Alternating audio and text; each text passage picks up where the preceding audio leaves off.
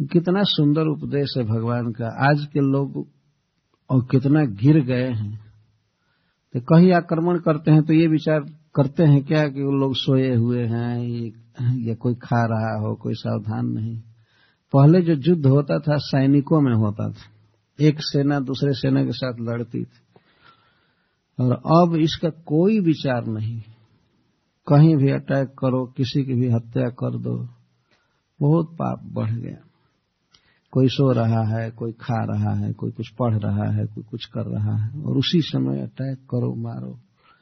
वास्तव में ये राक्षसों का काम है। तो भगवान बता रहे हैं कि अपना शत्रु भी अगर इन दशाओं में हो तो उसका वध नहीं करना चाहिए। पर इसने वध किया। और एक और नीति भगवान बता रहे हैं कि कोई मान लीजिए बहुत बड़ा पापी है, दूसरे जीवों की हत्या करके दूसरे को सता करके अपना शरीर पोष रहा है तो उस व्यक्ति का वध कर देना चाहिए। क्योंकि वो जीवित रहेगा तो और पाप करेगा और पाप करने के कारण उसकी दुर्दशा और ज़्यादा होगी नरकों में। इसलिए राजा को यह आदेश है कि वो ऐसे अपराधियों को, ऐसे पापियों को फांसी पर चढ़ा दे, जिससे उनका किया गया पाप इसी जीवन में समाप्त हो जाता है, आगे दुख नहीं होता है। ऐसा कहा गया है शास्त्र में। कि राजा जिसको दंड देता है, वह व्यक्ति निष्पाप हो जाता है और उसका भविष्य उज्जवल होता है। लेकिन यदि इस जीवन में पाप का दंड नहीं मिला तो कई गुना सजा उसको परलोक में भोगनी पड़ती इसलिए भगवान एक सिद्धांत बता रहे हैं, स्वप्राणान यह पर प्राण ही प्रपुष्णात घृण खल। तदवधस्त ही श्रेयो जदोषा जात्यध पुमान। जो व्यक्ति स्वप्राणान अपने प्राणों को, अपने शरीर को, दूसरे के शरीर को बिगाड़ करके पोसता है, ऐसे पापी का वध कर देना ही उसका हित है। उसका इसी में हित है कि उसका वध कर दिया जाए। हम लोगों को इस संसार में जीने का अधिकार है। ईश्वर ने जीवन दिया है तो जीना चाहिए। लेकिन दूसरे को मार कर जीने का अधिकार नहीं है। हमारे यहाँ सब जगह ट्रक पर भी जहाँ तहां लिखा करते हैं, जियो और जीने दो। जियो जीने का अधिकार है, लेकिन दूसरे को भी जीने का अधिकार है। दूसरे को मार करके जीने का अधिकार हमको नहीं है। कि भगवान सब देखते हैं।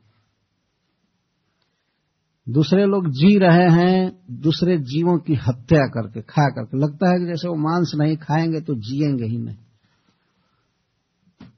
पशुओं का वध करते हैं, पक्षियों का वध करते हैं, मनुष्यों को भी बहुत सताते हैं। और लाभ क्या है? बस जीने के लिए। लेकिन इस संसार में तो देखा जा रहा है कि जो लोग मांस नहीं खाते हैं, वे भी जीवित रहते हैं और मांसाहारियों से अधिक आयु के होते हैं। ये रिकॉर्ड निकाला गया है संसार में। शाकाहारी अधिक दिन जीवित रहते हैं, मांसाहारी कम दिन जीवित रहते हैं। मैं पढ़ा था रिकॉर्ड निकाला गया पशुओं में भी जो शाकाहारी हैं, पेड़, पौधे, झाड़ आदि खाते हैं, वे ज़्यादा जीते हैं। हाथी बहुत दिन जीवित रहता है। यदि हाथी को स्वतंत्र रखा जाए जीने के लिए तो लोग बताते हैं कि हाथी 400 वर्ष तक जीवित रह सकते हैं।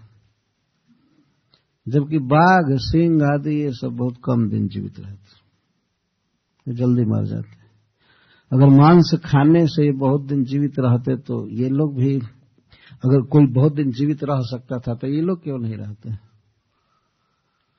तो भगवान कहते हैं कि अपने नाशवान देह को पोषने के लिए दूसरे के देह को काट करके कोई व्यक्ति खाता है, सताता है।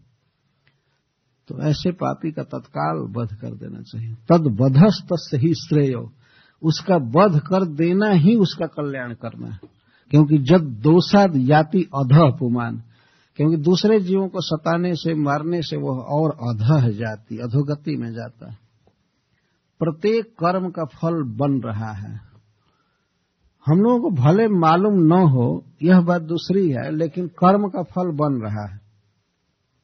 कई ऐसी सूक्ष्म चीज़ें हैं जिसको सब लोग नहीं समझ पाते हैं, जैसे बच्चे या अगर नहीं समझते हैं, लेकिन फल तो बन रहा है। जैसे मान लीजिए कोई फालतू फ़ोन किया करे जहाँ तहां, इंटरनेशनल कॉल इधर उधर, और कहे कि नहीं, मैं नहीं देख रहा हूँ कि बिल बन रहा है। लेकिन जिस दिन बिल आएगा तब पता चलेगा ना कि ओ हमने ये सब किया था। लेकिन वर्तमान में कोई अज्ञ व्यक्ति कहे कि नहीं, मैं तो नहीं देख रहा हूँ, कहाँ बिल बन रहा है? हमको नहीं देना पड़ेगा। यहाँ पर भी मनुष्यों का बनाया हुआ नियम इतना सूक्ष्म है कि हमारी जानकारी के बिना भी कर्म बंधन लगता रहता है, बिल बनता है और सब होता है। आप लोग तो और ज़्यादा जानते हैं क्योंकि ये सब क्रेडिट कार्ड वगैरह चल गया है तो वो और सूक्ष्म नियम बैंक में रुपया कटता जाता है, क्या क्या होता जाता है। तो जब मनुष्यों के बनाए हुए नियम इतने सूक्ष्म हैं तो फिर ईश्वर के द्वारा बनाए हुए नियम कितने सूक्ष्म होंगे और कितने पक्का। एक एक कर्म का फल बनता है और भोगना पड़ता है। भगवान के विधान से कोई बच नहीं सकता। तो भगवान स्वयं कह रहे हैं अर्जुन से कि जो व्यक्ति दूसरे के शरीर को नुकसान करके काट करके, मार करके, हत्या करके खाता है। चाहिए राजा को कि उस व्यक्ति का वध तुरंत कर दे। इसके अनुसार तो जितने गाय खाने वाले हैं, उनका वध कर देना चाहिए।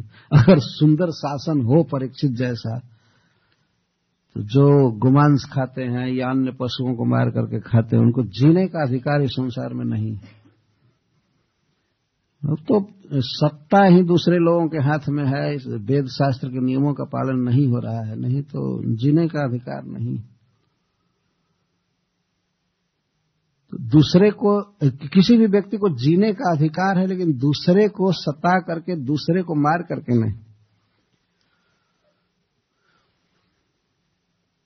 तो इसने बच्चों की हत्या किया और रात में सोते समय, इसलिए इसका वध होना चाहिए। भगवान अनेक शास्त्र जुक्ति, लौकिक जुक्ति दे रहे हैं और सब सब परीक्षा ले रहे हैं। क्योंकि भगवान कुपित नहीं है। प्रतिश्रुतम च भवता पांचाल्य शिणवतो मम। आहरि से शिरस्त से जस्ते मानिनी पुत्र तुमने मेरे सुनते सुनते प्रतिज्ञा किया है पंचाली के पास। भगवान कह रहा ये भी, अपनी प्रतिज्ञा पूरी करने के लिए भी इसका वध करो। क्योंकि जो व्यक्ति प्रतिज्ञा करके उसे पूरा नहीं करता है, वह भी अधोगामी होता है। तुमने प्रतिज्ञा किया है ना? प्रतिश्रुति दिया ना? क्या प्रतिश्रुति दिया है कि आहरि से शिरस्त से जस्ते मानिनी पुत्र हे? मानिनी, हे प्रिय द्रौपदी, जिस व्यक्ति ने तुम्हारे पुत्रों की हत्या किया है, उसका सिर आहरिष्य उसका सिर लाऊँगा। उसका सिर लाऊँगा। लेकिन अर्जुन ने यह नहीं कहा था कि सिर काट कर लाऊँगा।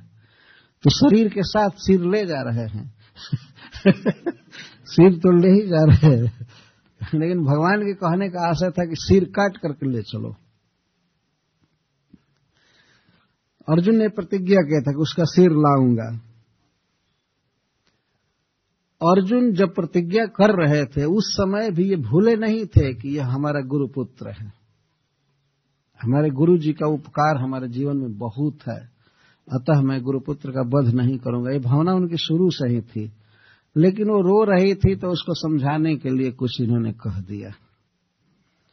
लेकिन जब पकड़े तब वध नहीं कर रहे तो भगवान बारंबार तर्क दे रहे हैं, तुमने प्रतिज्ञा किया है, मेरे सुनते सुनते मैं साक्षी हूँ, सुना हूँ तो अपनी प्रतिज्ञा पूरी करने के लिए भी इसका वध करो। इस प्रकार की बातें भगवान बोल रहे हैं। अच्छा दूसरी बात यह है कि यदि इसके इस कार्य से इसके स्वामी दुर्योधन का हित हुआ होता, तब भी माना जाता कि जिसका खाया है, जो इसका भरण किया है, उसका कुछ काम किया लेकिन भरतुश्च भी प्रियम वीर, कृतवान कुल पांसना यह कुलंगार, अपने कुल में दाग लगाने वाला यह अपने स्वामी दुर्योधन का भी अहित किया उसका भी हित नहीं किया। वो घटना इस प्रकार की है, जब अश्वत्थामा द्रौपदी के पुत्रों का मस्तक काट कर रात्रि में ले गया दुर्योधन के पास तो उसने कहा रात्रि में स्वामीन स्वामीन मैं पाँचों पांडवों का मस्तक काट करके लाया हूँ। रात्रि का समय था, वो इसलिए झूठ बोला कि दुर्योधन सुन करके बहुत प्रसन्न होगा पाँचों पांडवों का मस्तक काट करके लाए हाँ हाँ पाँचों पांडवों का मस्तक काट करके लाया। तो दुर्योधन को कुछ संदेह हो गया। तो संदेह हो गया कि भगवान कृष्ण के रहते हुए और पाँचों पांडवों का मस्तक काट लेना कैसे संभव हो सकता पहले तो उसे खुशी हुई। ठीक है, पाँचों पांडवों का मस्तक काट लिया। आनंद हुआ, लेकिन बाद में तुरंत सस्पेशन हुआ। तो मांगा कि जरा वो मस्तक दो तो मैं टेस्ट करूँ कि पांडवों का मस्तक है कि दूसरे का। तो लेकर के दुर्योधन रात्रि में एक हाथ से मस्तक दबाता था तो मस्तक फूट जाते थे। कोमल बच्चों के मस्तक थे। तो उसने कहा कि ये पांडवों के मस्तक नहीं है। ये किसी दूसरे के हैं। तब दुर्योधन, तब अश्वत्थामा सत्य बोला, कहा कि हाँ पांडवों के मस्तक नहीं है, उनके बच्चों के हैं। इस पर दुर्योधन को बहुत दुख हुआ। दुख अपनी अपकीर्ति के लिए हुआ। पांडवों पर दया करके नहीं, उसने सोचा कि वो संसार में मेरी बदनामी होगी कि बच्चों की हत्या करवाया, यही भेजा होगा अश्वत्थामा तो इस बात के लिए उसे बड़ा दुख हुआ और पहले सुख हुआ था। दुर्योधन को यह साप था कि जिस समय इसके मन में हर्ष और शोक दोनों एक साथ आएँगे, उसी समय इसकी मृत्यु हो जाएगी। तो दुर्योधन की मृत्यु हो गई। तो एक प्रकार से अश्वत्थामा ने दुर्योधन को मारा। यदि किया काम उसको प्रसन्न करने के लिए, लेकिन प्रसन्न नहीं कर सका, बल्कि उसके मरण का कारण बन गया। तो भगवान यह भी कह रहे हैं कि दुर्योधन का भी इसने प्रिय नहीं किया। जिस दुर्योधन ने इसका भरण पोषण किया, पाला पोसा, राजा उसका भी विप्रिय किया, अप्रिय किया, इसलिए इसका वध करो। तदसौ बद्धताम पाप। आत्ता यात्म बंध हुआ भरतुश्च प्रियम वीर कृतवान कुलपांसन इसलिए अभी अभी इसका वध करना चाहिए। अभी वध करो। यह आतताई है। ब्राह्मणाधम है। ब्राह्मण में जन्म लेकर के इसने ब्राह्मण जाति को कलंकित किया है।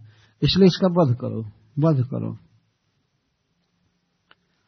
लेकिन अर्जुन इतने छोटे व्यक्ति नहीं थे कि गुरु के उपकार को भूल जाए।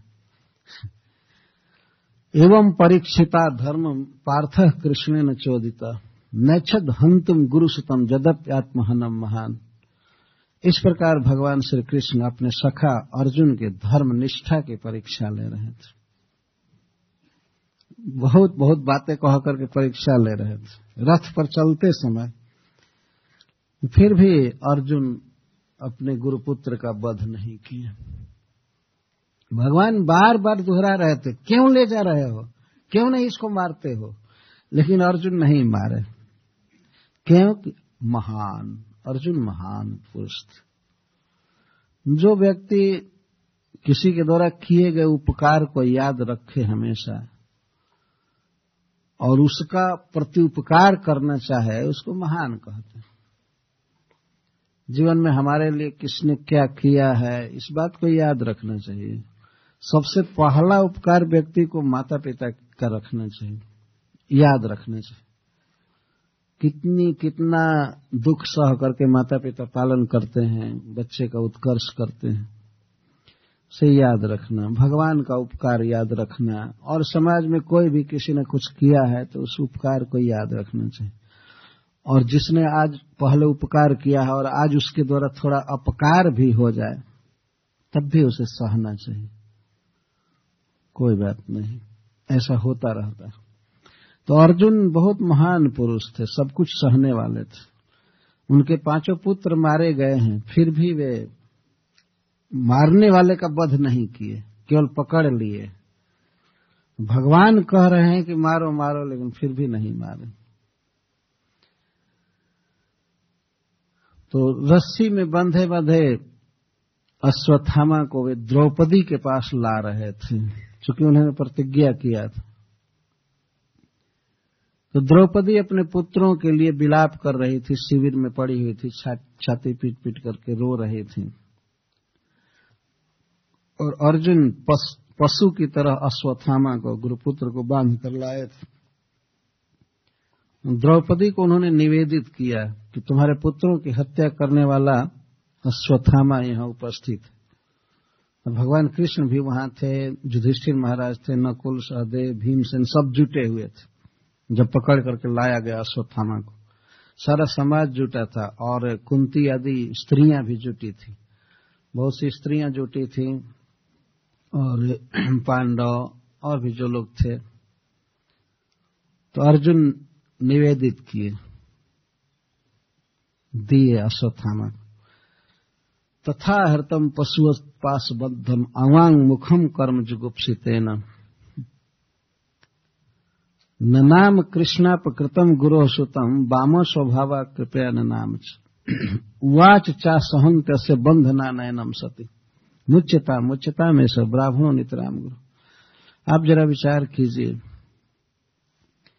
द्रौपदी के पाँचों पुत्र मार दिए गए थे। वो बेचारी रो रही थी। और जिसने उन, उसके पुत्रों की हत्या की है, उसको बाँध करके लाया गया था। तो जब द्रौपदी ने देखा कि द्रोणाचार्य के पुत्र, अर्थात गुरु के पुत्र को पशु की तरह बाँध करके लाया गया है तो वो उसको सहन नहीं हुआ।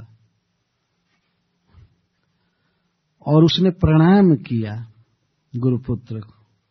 अपने पुत्रों के हत्यारे को प्रणाम कर रहे हैं, क्योंकि वाम स्वभाव द्रौपदी का स्वभाव बहुत अच्छा था। वाम का अर्थ मनोहर, सुंदर। सुंदर स्वभाव था।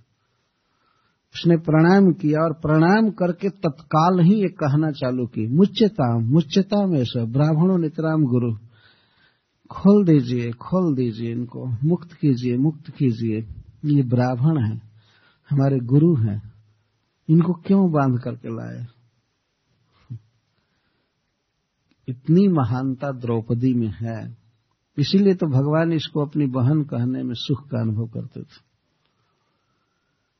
जिस समय चित्त दुखी है, शोक से ग्रस्त है, उस समय इस तरह से गुरु के उपकार की याद रखना, यह बहुत कठिन बात है। अर्जुन भी शोक से ग्रस्त थे, लेकिन फिर भी अपने गुरुपुत्र का वध नहीं किए।